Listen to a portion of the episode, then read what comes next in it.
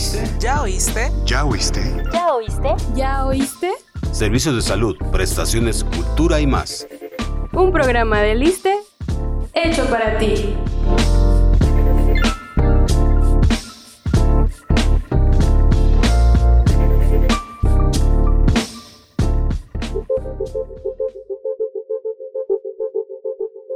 En programas anteriores hemos hablado de donación y trasplante de órganos y tejidos.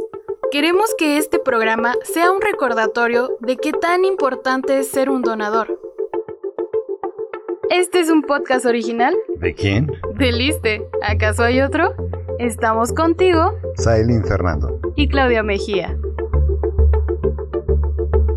Hoy contamos con la presencia de la doctora Karina Matías Zenón.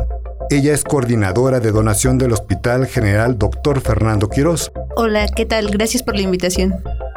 Y también está aquí con nosotros el doctor Pablo Leonardo Flores Mendoza. Él es coordinador de donación en el Hospital General Doctora Columba Rivera Osorio en Hidalgo. Hola, es un gusto estar aquí. Gracias por la invitación. Coméntenos por qué tan importante es este acto altruista. El acto de donar es muy importante. ¿Por qué? Porque vamos a mejorar la calidad de vida de muchas personas, entre ellas pacientes que probablemente no tienen la posibilidad de ver, que han sufrido algún accidente y tienen alguna quemadura, personas con alguna enfermedad crónica como diabetes, hipertensión, que están sometidos a un proceso de diálisis y que lamentablemente pues están limitados en su casa. El programa de donación ayuda a estas personas a través del trasplante, principalmente los trasplantes renales, trasplantes de córneas, trasplantes de algún tipo de órgano o tejido. Doctor Pablo, ¿por qué es importante donar y por qué surge el lema sin donante no hay trasplante? Es de suma importancia la donación porque si bien actualmente tenemos más de 22 mil personas en un registro de espera, valga la redundancia, esperando un órgano, un, riñón, un hígado que le salve la vida, que le cambie la vida por completo, o en el caso de los tejidos, que mejore esta calidad de vida, ¿no? Una córnea para que puedan volver a ver, el tejido musculoesquelético para que puedan recuperar la función de alguna extremidad, niños con cáncer, personas mayores. Entonces, cabe destacar que es de suma importancia que las personas no, no piensen que van a donarle a, a un desconocido, sino lo que un desconocido te podría donar a ti. Entonces es importante que, como también lo mencionó la, la, doctora Karina, tiene múltiples beneficios en distintas áreas, incluso en las áreas de la salud. Entonces que lo tengamos bien presente que sin donante pues no hay trasplante. ¿Qué podría evitar que yo no pueda ser un donante? Tenemos varios tipos de donadores. Primeramente los podríamos dividir en un donador vivo o en un donador que fallece ya sea por parada cardíaca o muerte cerebral. La población en general todos podemos ser donantes, no hay un límite de edad. Lo único que nos va a contraindicar que nosotros no podamos ser donadores es probablemente en ese momento tener algunas enfermedades infectocontagiosas como VIH, hepatitis B, hepatitis C, tener algún tipo de cáncer o alguna enfermedad sistémica como lupus o artritis que no estén controladas. Generalmente todos, a excepción de este tipo de padecimientos, podemos ser donantes. ¿En vida puedo donar los mismos órganos que al morir? La donación puede ser en vida o muerte. En vida, pues como conocemos, se puede donarlo en órganos, órganos pares, un riñón, un segmento de hígado. Y bueno, en muerte, dependiendo mucho de la forma en la que fallezcamos, que puede ser en parada cardíaca o muerte encefálica. En parada cardíaca únicamente podemos donar los tejidos, que son las córneas, el tejido musculoesquelético e incluso la piel. Estos tejidos, como ya mencionamos, van a ayudar a mejorar la calidad de vida. La piel, por ejemplo, para niños quemados, personas quemadas, pacientes diabéticos. Y bueno, la muerte encefálica, cuando cerebro muere, también conocido como la muerte cerebral, es cuando podemos donar todos los órganos más los tejidos. ¿Qué órganos? Pues el corazón, el hígado, los riñones, eh, las córneas, el tejido musculoesquelético y la piel. ¿Y tú? ¿Ya nos sigues en nuestras redes sociales? ¿Todavía no? Bueno, escucha lo que viene y toma nota. Pero no te vayas aún, todavía seguimos con nuestra entrevista. Nuestras redes sociales oficiales te están esperando. Disfruta, comenta e interactúa con contenido informativo y entretenido. Búscanos como ISTMX en Facebook, Twitter, Instagram y YouTube. ¡Ey! ¿Y ya nos sigues en TikTok?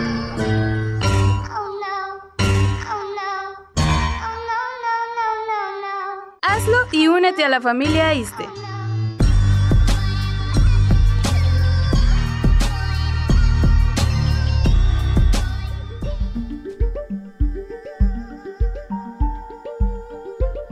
Doctora Karina, ¿es tardado o pasmoso un proceso de donación y por consiguiente de su trasplante? El proceso de donación inicia en un hospital, esto es importante recalcarlo. Nuestros pacientes que van a ser donadores son identificados por la coordinación de donación de un hospital que cuenta con una licencia para realizar estos procesos. ¿Qué es lo que se hace? Una vez que el coordinador hospitalario detecta a un potencial donante, es decir, que tiene características para donar ya sea órganos o tejidos o bien ambos, lo primero que se tiene que hacer es realizar una serie de estudios. En el caso de los pacientes fallecidos por parada cardíaca, los estudios que se requieren son una serología viral para ver si no hay alguna contraindicación infectocontagiosa y la otra es este un estudio de dependiendo del tejido que se va a donar. En el caso de los pacientes por que fallecen por muerte cerebral, lleva un proceso más largo. En este se tiene que constatar que efectivamente el paciente tenga el diagnóstico. ¿Cómo se hace? Primero se realiza un estudio de imagen. Este estudio de imagen tiene que arrojarnos que al cerebro ya no llega ya no llega un flujo de sangre que lo que le esté dando los recursos que requiere para seguir viviendo. Una vez que se corrobora que el cerebro ya no recibe ningún tipo de alimentación de nutrientes a través de la sangre, se realiza lo que es una certificación de pérdida de la vida. Esto lo hace un médico especialista, ya sea un neurólogo, un neurocirujano, un médico de terapia intensiva, que es ajeno a la coordinación de donación. Él verifica que el paciente efectivamente clínicamente tenga datos de muerte cerebral, es decir, ya no tiene reflejos, ya no respira por sí mismo y que el estudio de imagen arroje el resultado de que ya no hay flujo cerebral. En este caso, si el médico especialista ve que las características se cumplen, entonces él genera un certificado de pérdida de la vida y empezamos el proceso como en la parte de un donador este, que fallece por parada cardíaca. Tenemos que comprobar que el panel viral salga negativo y se realiza en estos casos también una prueba de PCR para descartar que haya algún tipo de infección como SARS-CoV-2. ¿Quién es quien se acerca a la familia para informarle que el paciente puede ser donante? el coordinador de donación se va a acercar a la familia y va a notificarle que pues su familiar es un candidato potencial para donar ya sea órganos o tejidos. Realizamos una entrevista en donde les damos a conocer qué órganos y tejidos pueden donar, el tiempo que vamos a tardar y el proceso de dignificación. Doctora, tengo una duda. Se piensa que el cuerpo lo dejan con una apariencia nada agradable y muchos quieren velar a su familiar. ¿Se nota el proceso que le hacen al cuerpo? Este proceso es una vez que nosotros retiramos órganos y tejidos, el paciente va a terminar de la misma forma en la que entró a un quirófano. Es un paciente que para nosotros se convierte en un héroe de vida. Entonces se le tiene que tratar dignamente. Una vez que él sale de quirófano porque se retiran los órganos y tejidos, sale de una manera íntegra que puede ser presentado a sus demás familiares, puede ser velado y no se va a notar absolutamente nada. Todos los hospitales del país realizan la recolección del órgano y ahí mismo se realiza el trasplante. Había que empezar hablando que toda la actividad de donación y trasplante está regulada. Está regulada por la ley, está en el título decimocuarto de la Ley General de Salud en, materia de trasplantes. Y bueno, nos dice también que bueno, la institución, el Centro Nacional de Trasplantes es quien regula toda esta actividad. Y bueno, para que puedan existir actividades, ya sea de donación o trasplante en un hospital, es necesita contar con una licencia. Obviamente, para contar con esta licencia necesita tener la infraestructura para llevar a cabo los procesos, ya sean de donación o trasplante. Entonces, un hospital puede tener ya sea una licencia de procuración, es decir, de donación o trasplante o incluso ambas. O como puede haber algún hospital que solamente tenga trasplante, donación. Entonces, ¿cuál sería la diferencia principal? En un hospital procurador únicamente se van a llevar a cabo procesos de donación. En, esos hospitales, las, familias, las personas que, lleguen a fallecer ahí, pueden llegar a ser donantes. Ahí se puede hacer la extracción de los órganos y tejidos. Es importante mencionarlo porque actualmente se piensa que esto solamente se puede en hospitales de tercer nivel, en los hospitales más grandes, en los hospitales más equipados. Cuando actualmente ya hay muchos hospitales en, en la red, por ejemplo, del ISTE, que cuentan con esta con esta licencia. En el Hospital General de Pachuca también contamos con licencia de procuración. Ya se pueden eh, llevar a cabo procesos de donación por parte de los derechohabientes. Y bueno, la diferencia de una, un paciente de un hospital trans, eh, trasplantado, un, un, hospital con licencia para trasplante, sería que esos órganos o tejidos extraídos pueden ser ya trasplantados en ese hospital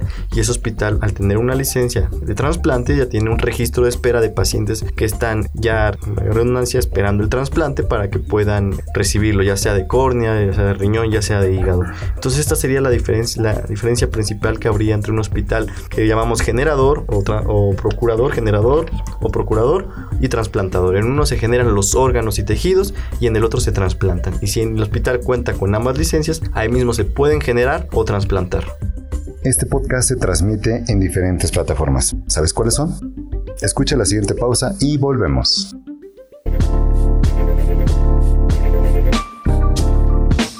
No te pierdas este y más programas en Spotify, iTunes, Google Podcast y Anchor. Síguenos como este podcast y activa las notificaciones.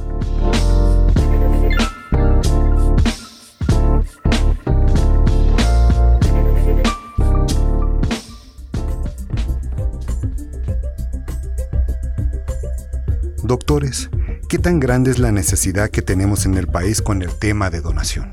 La necesidad es enorme. Yo creo que nuestras listas de espera son aproximadamente de más de 23 mil pacientes en total. Sin embargo, tenemos una necesidad más grande de cierto tipo de órganos o tejidos. Por decir, es el caso del trasplante renal. Los pacientes en lista de espera por un riñón son mayores. Esto debido a las características de este tipo de pacientes. La mayoría de ellos son pacientes que tienen enfermedades crónico-degenerativas como diabetes, hipertensión. Entonces esto hace que la lista de necesidad de un trasplante renal sea mayor a comparación de, no sé, un trasplante de hígado o un trasplante de corazón, donde las listas de espera pues son menores. En el caso de tejidos tenemos el ejemplo del trasplante de córneas. La córnea es el tejido que más se requiere para trasplantar y sin embargo pues también este, a comparación de los tejidos como piel y tejido musculoesquelético tenemos una mayor necesidad de pacientes que requieren el trasplante corneal. ¿Por qué debemos seguir impulsando la donación en situación de pandemia?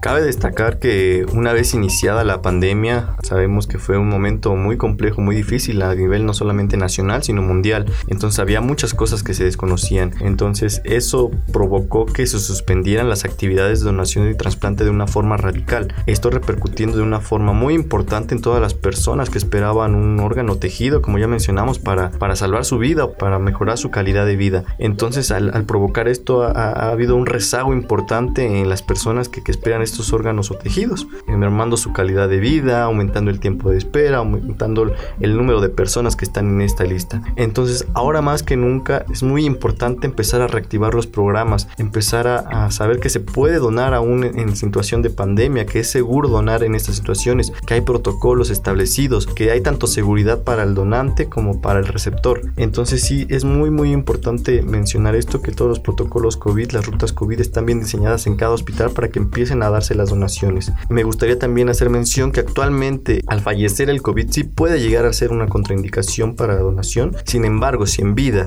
tuvimos COVID, padecimos COVID, no es una contraindicación. Eso no contraindica que podamos ser donantes. Entonces, aún habiendo, habiendo teniendo COVID, podemos ser donantes, donar todos nuestros órganos, nuestros tejidos. Y bueno, esa es la importancia del por qué impulsar ahora más que nunca, tener conocimiento de qué podemos donar en, ahora en esta situación de pandemia. ¿Quisieran regalarnos algún mensaje para las personas que nos están escuchando?